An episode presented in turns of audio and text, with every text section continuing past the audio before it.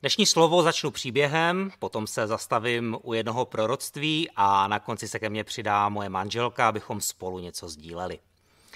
Eh, přečtu vám na začátek příběh, který převypravuje život jednoho hrdiny z Bible. Hrdiny, no, on to vlastně byl obyčejný člověk. V tom příběhu se jmenuje Matias Numero a byl z Itálie. Jeho příběh se odehrává za druhé světové války. Uh, Matias se od dětství bavila čísla. Děti si s ním moc nehráli, protože jim neustále přepočítával hračky a vymýšlel, jak by co nejvýhodněji svoje hračky s nimi vyměnil. Za lepší samozřejmě. V pubertě se o něj holky moc nezajímaly, protože byl trochu lakomý, furt počítal nějaké příklady a hledal, kdyby zbohatnul. Byl to takový vyděděnec, kterým ostatním pohrdali. A tak si řekl, a víte co, když vám nejsem dost dobrý, tak využiju práci, kterou mi nabízí okupanti. A stal se výběrčím daní pro fašisty. Za toho jeho lidé ještě více nenáviděli a víc jim pohrdali. V hospodě s ním nikdo nechtěl sedět, jen občas s nějakým jiným kolaborantem si dali pivo. Měl z toho docela dobré prachy, ale jeho nitro bylo pořád chudé. Pořád v sobě nosil tu díru, kterou nic nedokázalo zaplnit. Neustále nadávky a odmítání od lidí to ještě zhoršovaly, takže se zatvrzoval čím dál tím víc.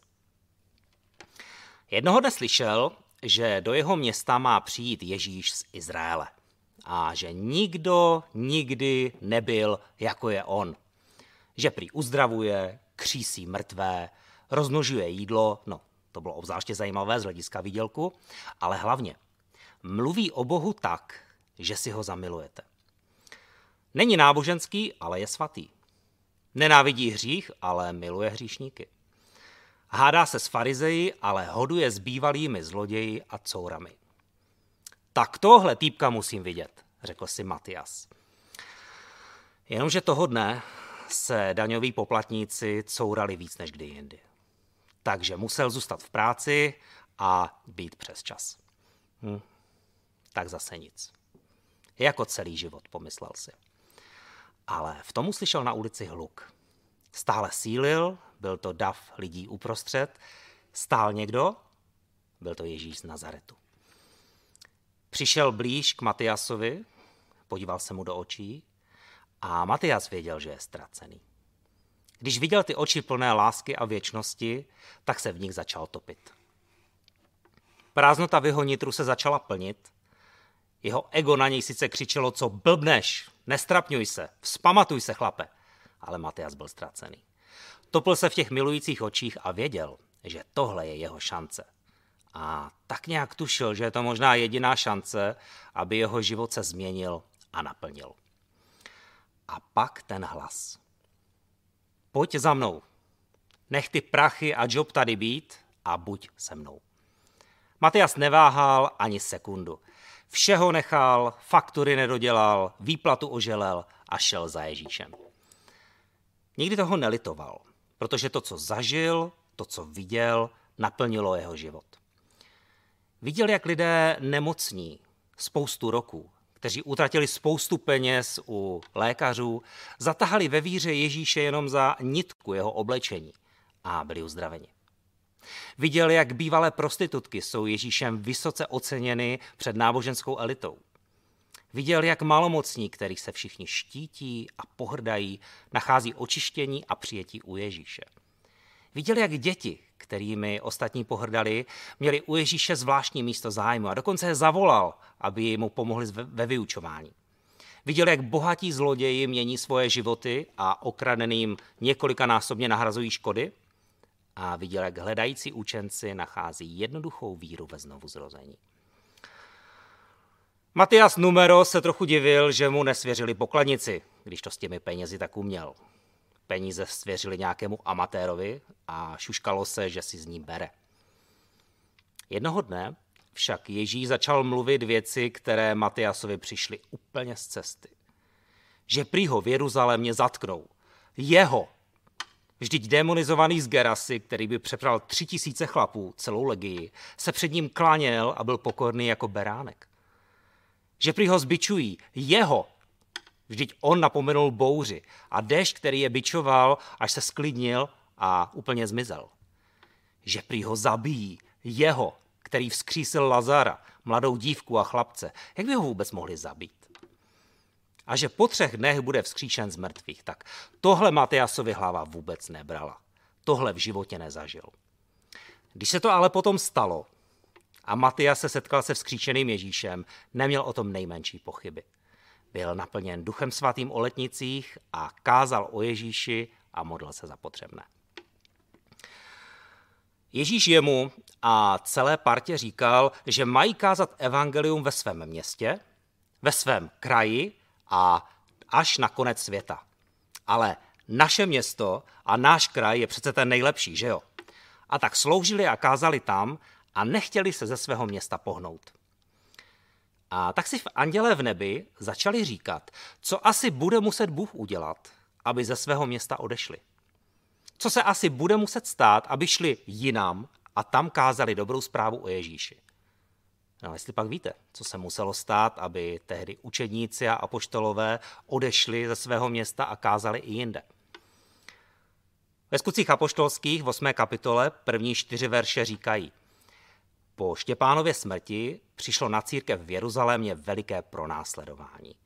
Takže se všichni kromě apoštolů rozprchli do judských a samarských krajů. Ti, kdo se rozprchli, ovšem kázali boží slovo kamkoliv přišli. Takže muselo přijít pro následování, aby šli dál. Jestli chcete vědět, jak to s Matyasem nakonec dopadlo, dostal výzum, odjel do Etiopie, tam kázal a byl zabit mečem. Teď se pokusím o něco, jako je překlopení tohle biblického příběhu do našeho příběhu, do příběhu těchto dní. S jeho příběhem máme několik věcí společných. Za prvé je to nepředstavitelná situace. Apoštolové si nedokázali představit, že by jejich skvělý a mocný pán mohl být zabit na kříži a pak vzkříšen. No to prostě ne, to prostě nešlo. Když se to ale potom stalo, tak jim to bylo jasné. No, vždyť on to říkal, dokonce třikrát předpovídal, že bude vzkříšen. No, tak to přece každý ví. No, je to jasné, když se to stane, ale než se to stane, tak si to nikdo nedokáže ani představit. Jsme ve velice podobné situaci. Nikdy jsme si nedokázali představit, že během pár dnů se skoro všechno zastaví.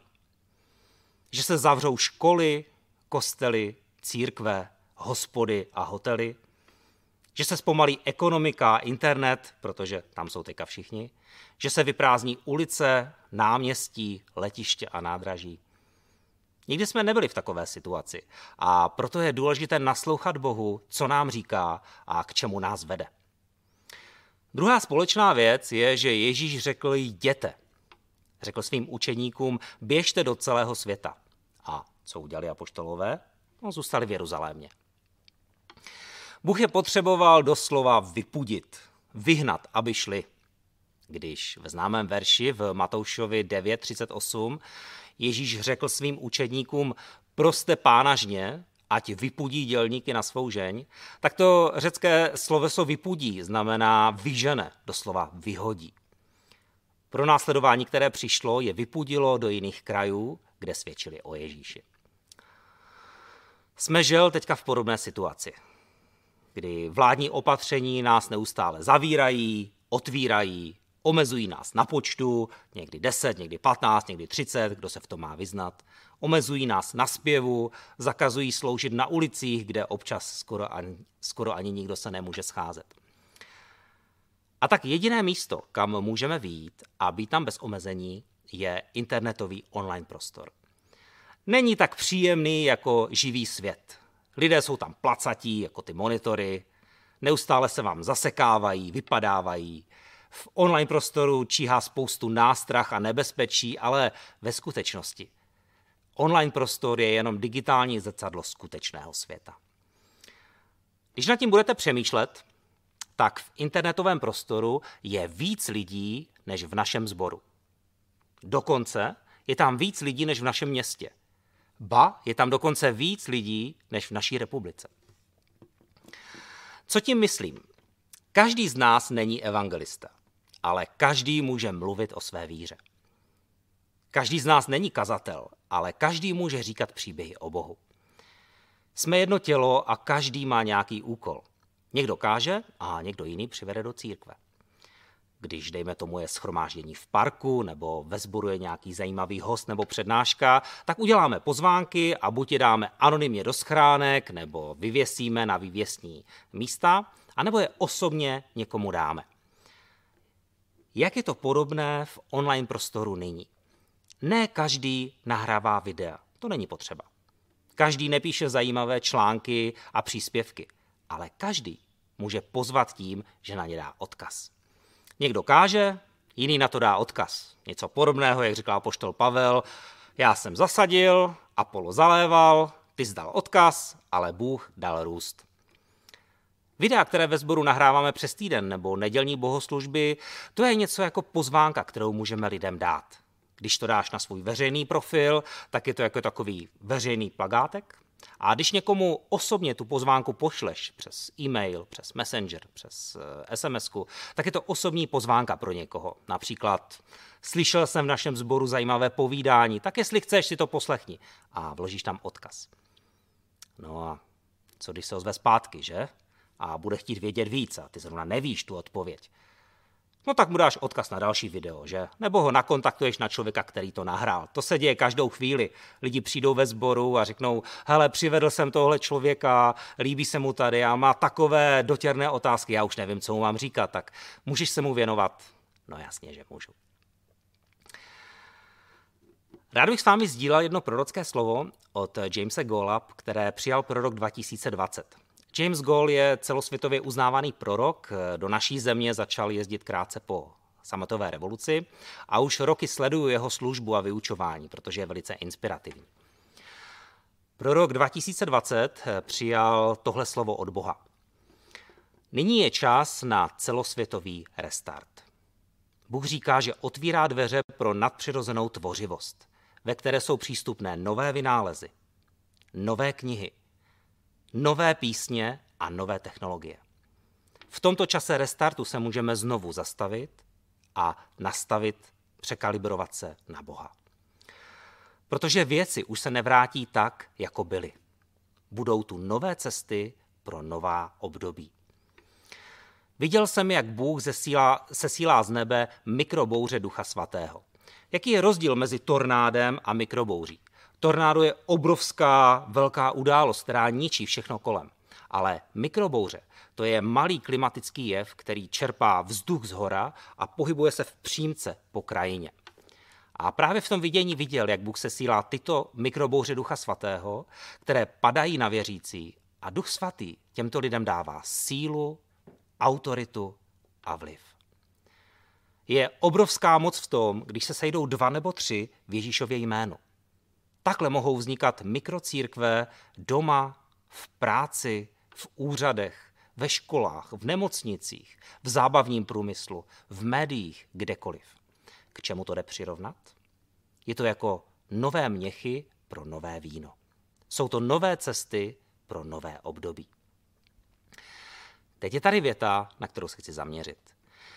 V tom proroctví bylo, že nic nedokáže zastavit Božího ducha, když mu dovolíme, aby mohl jednat i mimo zdi církve. Je to začátek velké proměny a nové definice církve.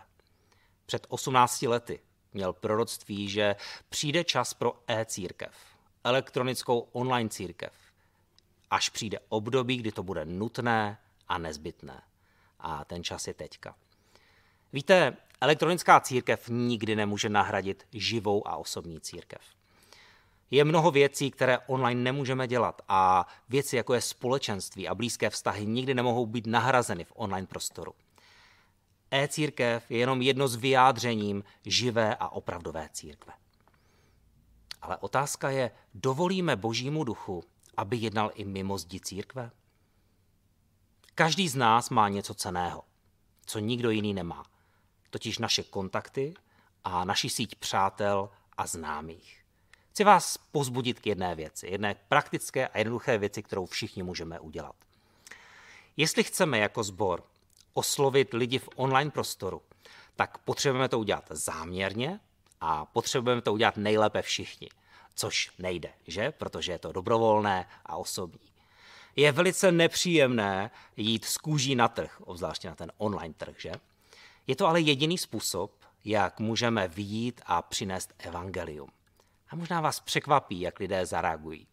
Byl jsem v situaci, kdy jsem chtěl eh, všechny svoje kontakty na Facebooku oslovit a poslat jim pozvánku, aby se stali fanoušky AC Valašsko.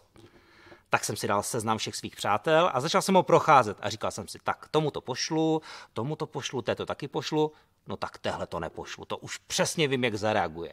No tahle možná to vezme, ten možná ne. Víceméně jsem mnoho lidí diskvalifikoval, že jim to nepošlu, aby nedostávali báječné příspěvky třeba s Jirkovou radostí, s posilujícím romanovým slovem, s kreativní tvorbou mladých.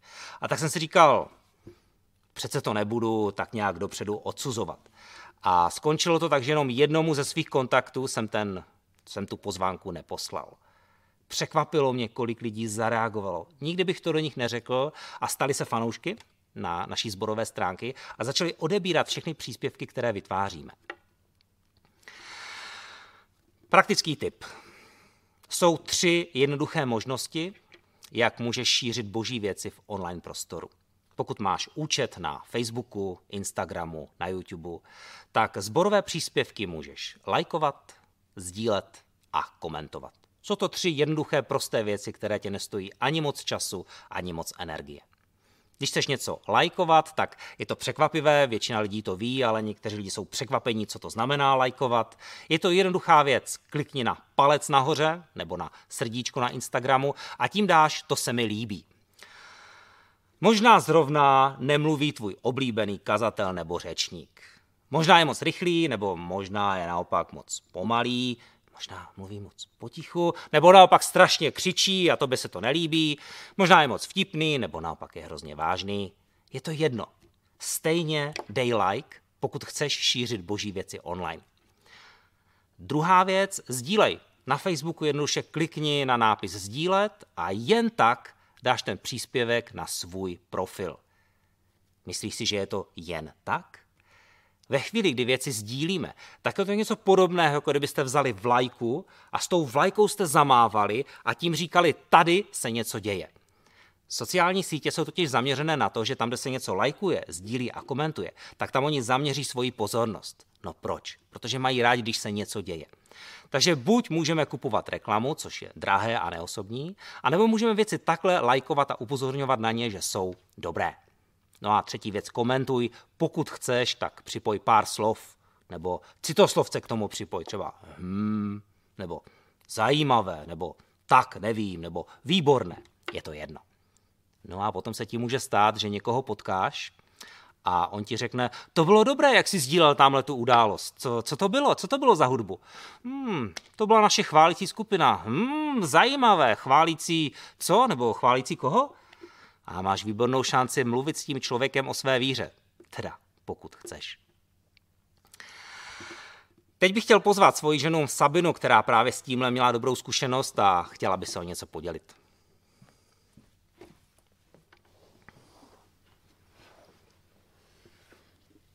Takže ty jsi mi v podstatě vzal trošičku úvod, který jsem si připravila, že se chci s vámi podělit o zkušenost, kdy jsem musela jít z kůží na trh. Před pár týdny jsem měla nečekaný telefonát od spolužačky, od spolužačky z vysoké školy. Překvapilo mě to, jelikož si vůbec nevoláme. Bydlí v Praze a projížděla v Setínem, protože byla na oddechovém pobytu ve Velkých Karlovicích. Chtěla se se mnou potkat a prohodit pár slov o životě. Od studií o mě ví, že věřím v Boha a nějak utrousila poznámku, že také něco hledá. Domluvili jsme se, že si naplánujeme nějaké setkání a chtěla, abych jí přeposlala, jak jsem distančně učila. Když jsem teda začala pro ní psát mail, netuším, kde se to ve mně vzalo, ale napadla mě myšlenka. No a proč bych jí neposlala Danovu sérii Nepohnutelní? A jelikož jsem zrovna dokončila nahrávání chvál, tak proč bych jí neposlala jednu chválu? Klik. Odesláno. A teď to očekávání. Také jste napjatí, jak to dopadlo? Hm, nijak. Nic. Do dnešního dne žádná reakce. Tak to zas byla zbytečná snaha. Ne. Jsem přesvědčena, že naše Každé naše nepatrné gesto, nevýznamná věc, která je v našich očích, se může v ruce nejvyššího Boha proměnit v požehnání. Hmm. Nikdy nevíme, jakou skutečnou cenu má bezvýznamný skutek. Nenechejme se odradit, když nevidíme hned nějaký velký výsledek, velké boží jednání. Možná tento jeden krok odstartuje naše další kroky. Když budeme přešlapovat na místě, tak nedojdeme do cíle. Pokud by David neměl odvahu eh, ochránit ovce před lvem a medvědem, připadalo by mu to zbytečné. No tak jedna ovce, co se stane? Mám jich dalších nevím kolik. Jak by mohl později čelit Goliášovi? To, co nám připadá malé, může být počátkem něčeho mnohem většího. Už se vám někdy stalo při nějaké hře, ať už stolní nebo počítačové, že jste v jedné etapě nevzali obyčejný předmět, protože se vám zdál naprosto zbytečný, nepotřebný, ale v další úrovni jste zjistili, jak moc byste ho potřebovali. Tak to může být i s každým drobným skutkem, který eh, se nějakou dobu jeví jako zbytečný. Takže nenechejme se odradit malými věcmi. Bůh je ten, který je dokáže proměnit v něco mnohem většího. Hmm. Ještě bych se chtěl zeptat, bylo to pro tebe lehké dát někomu takhle online pozvánku na nějaké materiály? Je to pro tebe lehčí nebo těžší, když někoho osobně máš pozvat na nějakou živou akci? Nějak jsem nad tím nepřemýšlela. Prostě nevím. Přišlo to tak nějak samo, přišlo mi to, že proč nezdílet to, co zrovna teď žijeme, to, kde teď zrovna jsme a to, co zrovna děláme, tak jsem to s ní chtěla sdílet. Mm-hmm. Jasně. Tak jo, blížíme se ke konci. Eh, chci vás nakonec pozbudit, eh, držte se zaslíbení od Pána Ježíše, ať vaše srdce se nechvěje a neděsí. Věříte v Boha, věřte i ve mě. Ať se kolem nás děje cokoliv, potřebujeme důvěřovat Pánu Ježíši, že jsme v jeho ruce. Ať naše srdce se nechvěje, ať naše mysl se neděsí. To je nějaký náš úkol, ale máme se držet jeho, protože víra v něj nám v tom může pomoct. Nakonec vás žehnáme, buďte požehnaní, ať vás Pán Bůh chrání. Amen. Amen. Ahoj, trochu jsem se tady jenom přišafařil, tak jakoby zjevil na konci vysílání Daná Sapči. Prosím vás, chci vám jenom připomenout, protože nebyl jarmark, je tady pořád ta veliká potřeba finanční podpory všech těch ukrajinských projektů a i když bychom rádi udělali jarmark na jaře, na Velikonoce, netušíme, jak to všechno dopadne. Potřebujeme teď schromáždit co největší balík peněz, abychom ho mohli odeslat na Ukrajinu, aby mohly všechny projekty dál pokračovat a tak vás chci jenom poprosit, buďte štědří, nezapomeňte na to, že celý prosinec posíláme peníze na daný účet a daný variabilní symbol, který vždy vidíte při, před a po vysílání a moc vám za to děkuju. Bůh vás žehnej, mějte nádherný týden, ahoj.